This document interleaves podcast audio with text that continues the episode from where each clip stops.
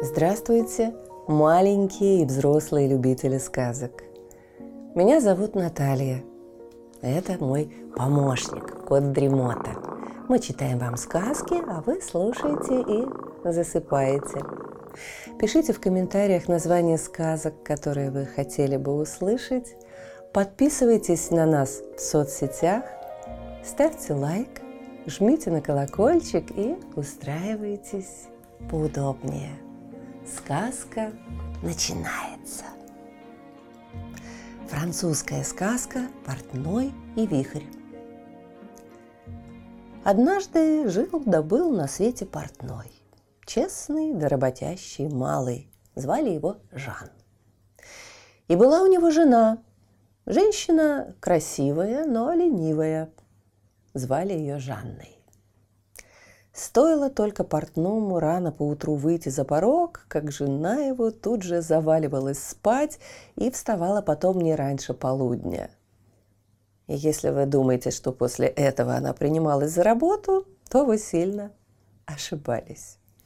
Вначале она сытно завтракала, а потом выходила на улицу и болтала со всяким, кто только попадался ей на пути – Домой она каждый раз возвращалась незадолго до прихода Жана и усаживалась за прялку, делая вид, что усердно работала весь день.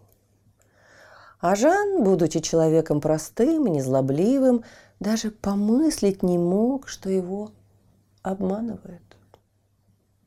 И вот однажды обратился Жан к своей жене. «Знаешь что, милая женушка, завтра я, пожалуй, не пойду на работу. Вместо этого мы с тобой встанем пораньше и отправимся торговать на рынок пряжей, который ты напряла уже немало. Тут-то Жанна и поняла, что попалась. Но делать нечего. Согласилась она с мужем, а сама, как только он заснул, кинулась к соседке на весь город, славящейся своей хитростью да изворотливостью. «Ах, дорогая моя кумушка!» начала со слезами на глазах Жанна. «Мой муж хочет завтра идти на рынок и продавать ту пряжу, что я должна была напрясть. Но ты же знаешь, у меня и трех мотков не наберется. И что же мне теперь делать? Как быть?» «Это ли горе?» – рассмеялась соседка. «Ты завтра с утра скажи ему вот что. Мол, напряла ты пряжи на целый город, но перед продажей решила ее просушить. Отнесла в пекарню, положила на ночь в печку, да вот беда. Самому-то пекарю ничего и не сказала. А он якобы встал с утра пораньше, да затопил печь. Вот пряжа-то вся и сгорела. Очень такое объяснение понравилось Жанне. Утром она пересказала мужу все слово в слово. «Ну и глупая же мне досталась жена», – запричитал портной.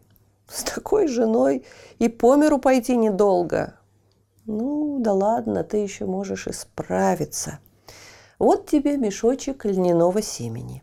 Посей его на заднем дворе, да сделай так, чтобы к моему возвращению лен уже взошел. Затем собери его, потереби, вычеши, вымочи и высуши как следует – а потом свяжи в пучки и снеси на чердак. А не сделаешь так, уйду от тебя. Ну, муженек мой дорогой, запричитала ленивая женщина, разве ж это видано, чтобы лен за один день взошел? Видано или нет, но скажу тебе одно. Не сделаешь, как я велел, уйду, куда глаза глядят. Живи как знаешь. На следующий день ленивая Жанна снова побежала к соседке и рассказала ей о своем горе. «Это ли беда? Помогу я твоему горю», — сказала соседка и расхохоталась. «На вот тебе три пучка льна. Развяжи их, ты раскидай по дороге, в поле да по забору. Как муженек твой вечером вернется, так ты ему скажи, что наказ выполнила в точности. Вот только налетел тут подлец вихрь и раскидал пучки льна, которые ты уже и сушить разложила. Если же он не поверит, то отведи его на улицу и покажи ему разбросанный лен. И снова ленивая Жанна осталась очень довольна советом. Она взяла у соседки три пучка льна и сделала в точности так, как ей было сказано. Вечером, как только Жан вернулся домой с работы, Жанна кинулась ему на шею со слезами на глазах. «Ах, горе, мой милый муженек!» – запричитала она. «Посадила я рано утром лен, и к обеду он уже вырос. Я его собрала, обтрепала, вычесала, вымочила и только разложила сушить, как налетел вихрь и раскидал весь лен по городу. «Сдается мне, женушка, что ты все это выдумываешь», – проворчал портной. «Как же я выдумываю?» – воскликнула Жанна. «А ну-ка, пойдем со мной на улицу, сам все увидишь». Делать нечего.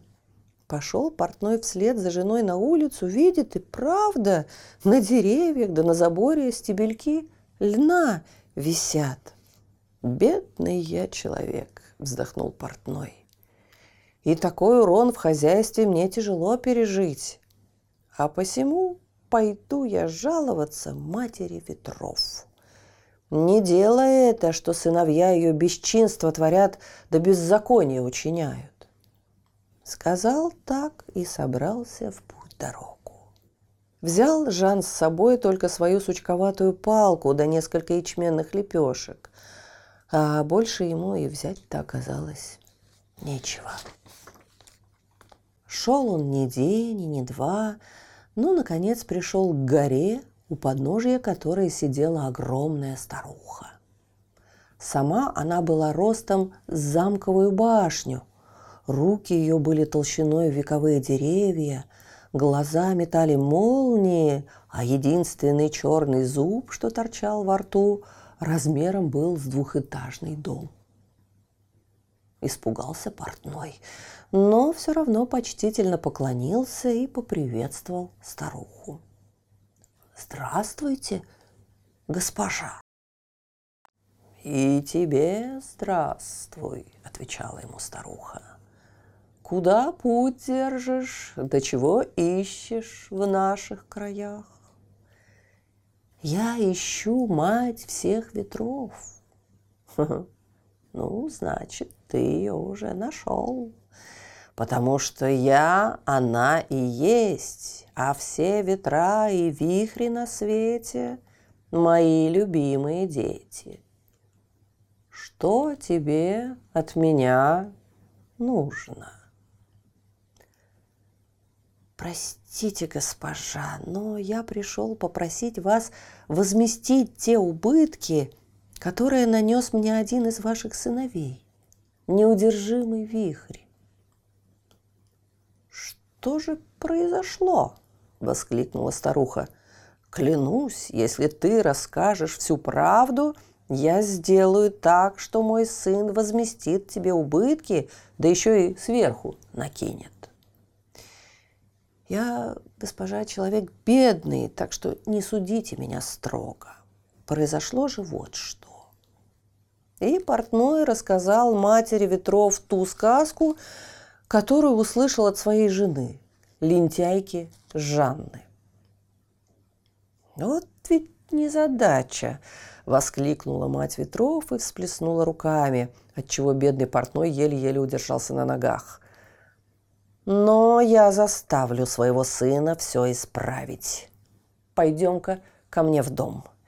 И главное, что бы ни произошло, ничего не бойся. Портной послушался и пошел за матерью ветров в ее дом. Там она его накормила, напоила и развлекала разговорами до тех пор, пока на улице не послышался страшный вой. «А, вот и мой сын домой спешит!» – радостно воскликнула старуха.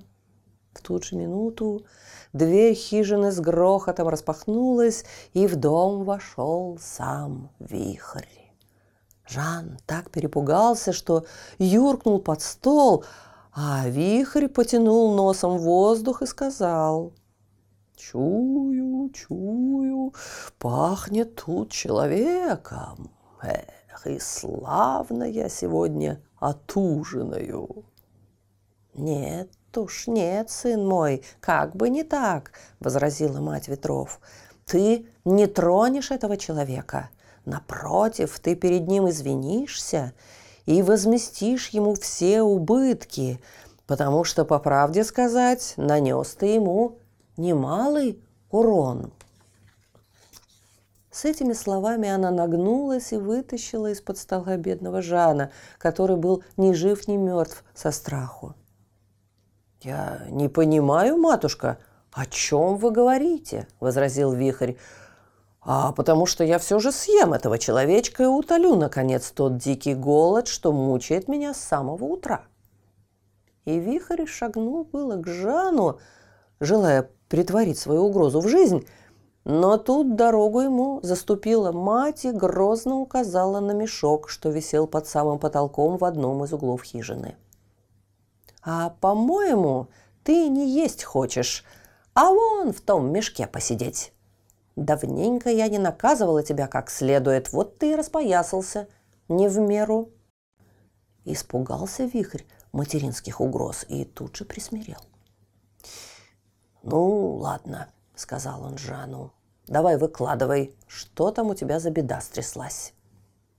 И рассказал Жан Вихрю все, что ему поведала жена, ленивая Жанна. «Хе-хе, да жена тебя, похоже, обманула.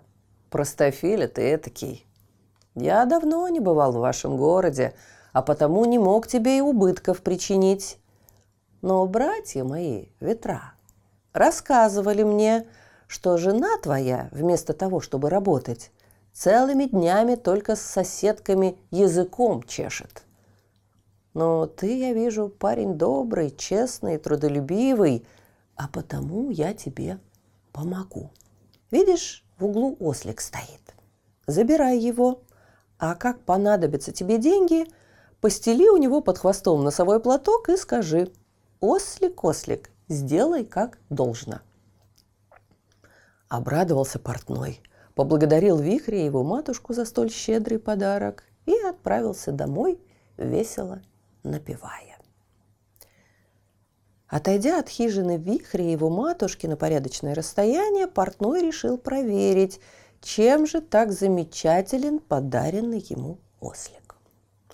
Он привязал животное к ближайшему дереву, постелил под его хвост платок и сказал «Ослик, ослик, сделай как должно». И только он так сказал, как на платок тут же посыпались монеты серебряные вперемешку с золотыми. Радости портного не было предела. Никогда он еще не видел сразу так много денег. Он быстро собрал монеты, завязал их в тот же платок и поспешил к постоялому двору, потому что на землю уже надвигалась ночь. На постоялом дворе Жан взял себе лучшую комнату и заказал сытный ужин да кувшин доброго вина. Однако не забыл и про ослика, наказав слуге присматривать за ним, как за родным сыном – а так как портной был не только добрым, но еще очень простым малым, он, подумав немного, сказал слуге. «И еще ни за что на свете не говори ему, ослик-ослик, сделай как должно». С этими словами довольный портной ушел ужинать в свою комнату, а слуга крепко задумался. Уж больно странными показались ему последние слова богатого постояльца. Поэтому, когда окончательно стемнело, он пробрался в хлев, наклонился над осликом и прошептал. «Ослик, ослик, сделай, как должно». И только он это сказал, как на землю посыпались монеты, серебряные вперемешку с золотыми. Вот так так, подумал слуга и кинулся будить хозяев. Они втроем подивились на чудесного ослика, а потом быстро порешили подменить одно животное на другое, благо портновский волшебный ослик ничем не отличался от всех прочих ослов. Сказано, сделано. На утро ничего не подозревающий портной проснулся, собрался в дорогу и к вечеру уже был дома. Там-то на него и напустилась жена с обвинениями да угрозами. «Добрые люди, посмотрите-ка на этого негодяя, который наконец-то соблаговолил вернуться домой к жене, которая здесь уже с голоду помирает!» — кричала она на всю улицу. «И где ж тебя до этого черти носили, любезный муженек?» «Не кричи, лучше пойдем со мной, я тебе кое-что покажу». И знаешь, похоже, с этого дня все наши беды остались позади. И теперь мы заживем не хуже самого богатого купца, а может статься, что не хуже самого короля. Конечно, Жанна ни слова не поверила, однако все же пошла за мужем. А он привел ее к ослику, мирно стоящему во дворе, постелил тому под хвост носовой платок и сказал, «Ослик, ослик, сделай как должно». Но ничего не произошло. Тогда портной во второй и в третий раз сказал волшебные слова. И опять ничего. Расстроился Жан сверх всякой меры, а тут еще и жена на него напустилась с бранью да с кулаками. «Никак ты надо мной издеваться вздумал, Ирод проклятый!» «Ну, я тебе сейчас покажу, где раки зимуют, остолоп!» С этими словами она схватила кочергу и принялась охаживать ею мужа по спине да по бокам. На силу бедный портной ноги унес. Шел он, шел по дороге и в конце концов решил вернуться к вихрю и снова попросить его о помощи. Глядишь, вихрь и его добрая матушка над ним снова сжалятся. Стоило только портному показаться на пороге избушки матушки ветров, как вихрь встал из-за стола и сказал, «Не говори ничего. Я везде летаю, все вижу и все слышу, а потому знаю, что стряслось. Обманули тебя злые люди, подменили ослика. Но не беда. У меня для тебя как раз есть одна чудесная вещица. Держи вот эту скатерть. Как только проголодаешься, тут же расстели ее. И неважно, на столе или на голой земле, а расстелив, скажи «Скатерть, скатерть, сделай, как должно». И уж поверь мне, тех угощений и того вина, что она тебе предложит, сам король не видывал. Только смотри теперь в оба. Не дай снова себя обмануть.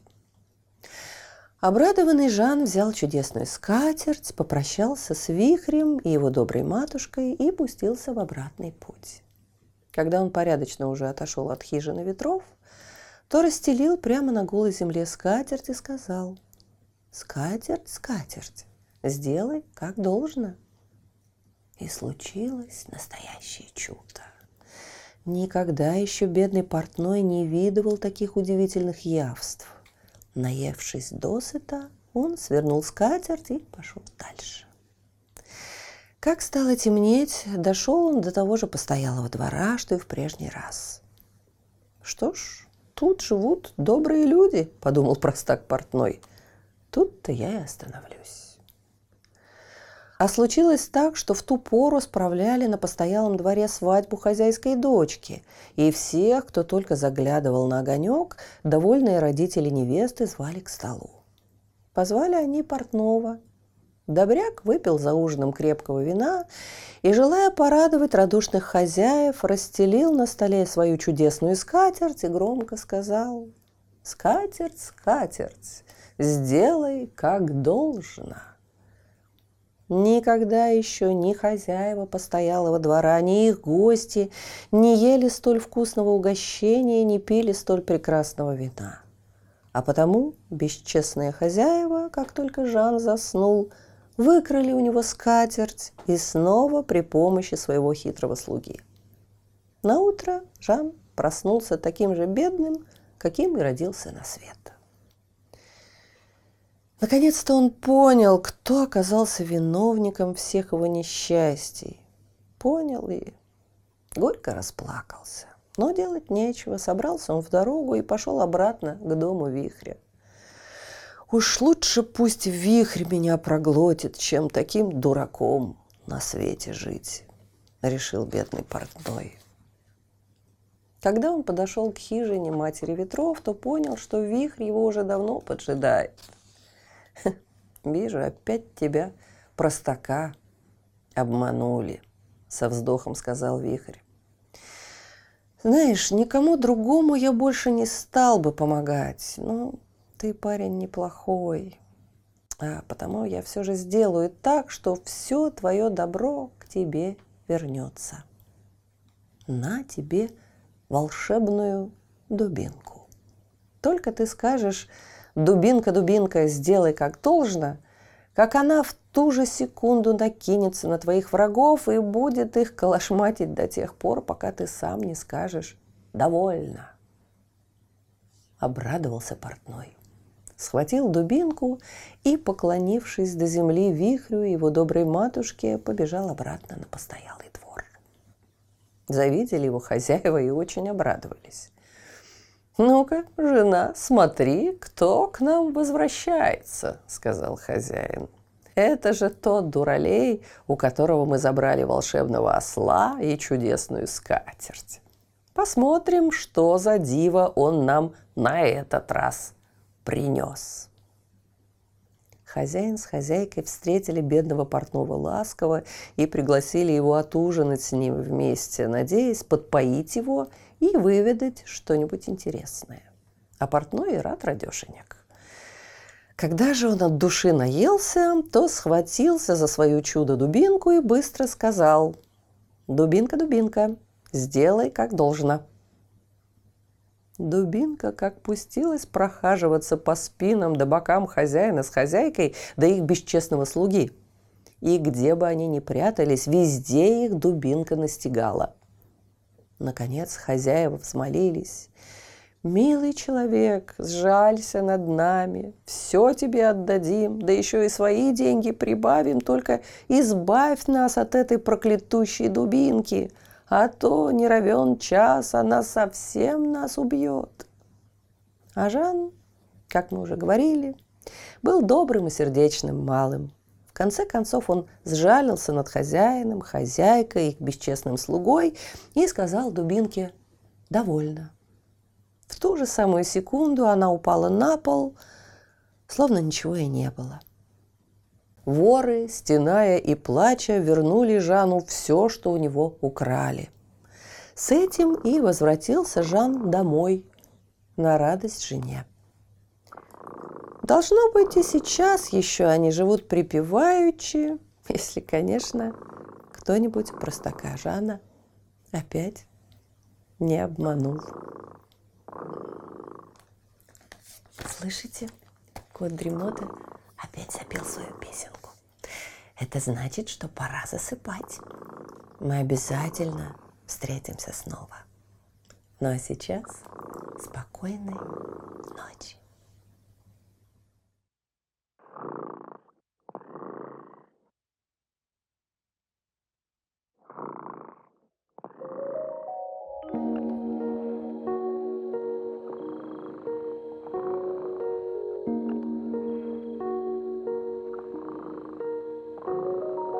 Кот дремота сладко спит, Песенку свою урчит. Нужно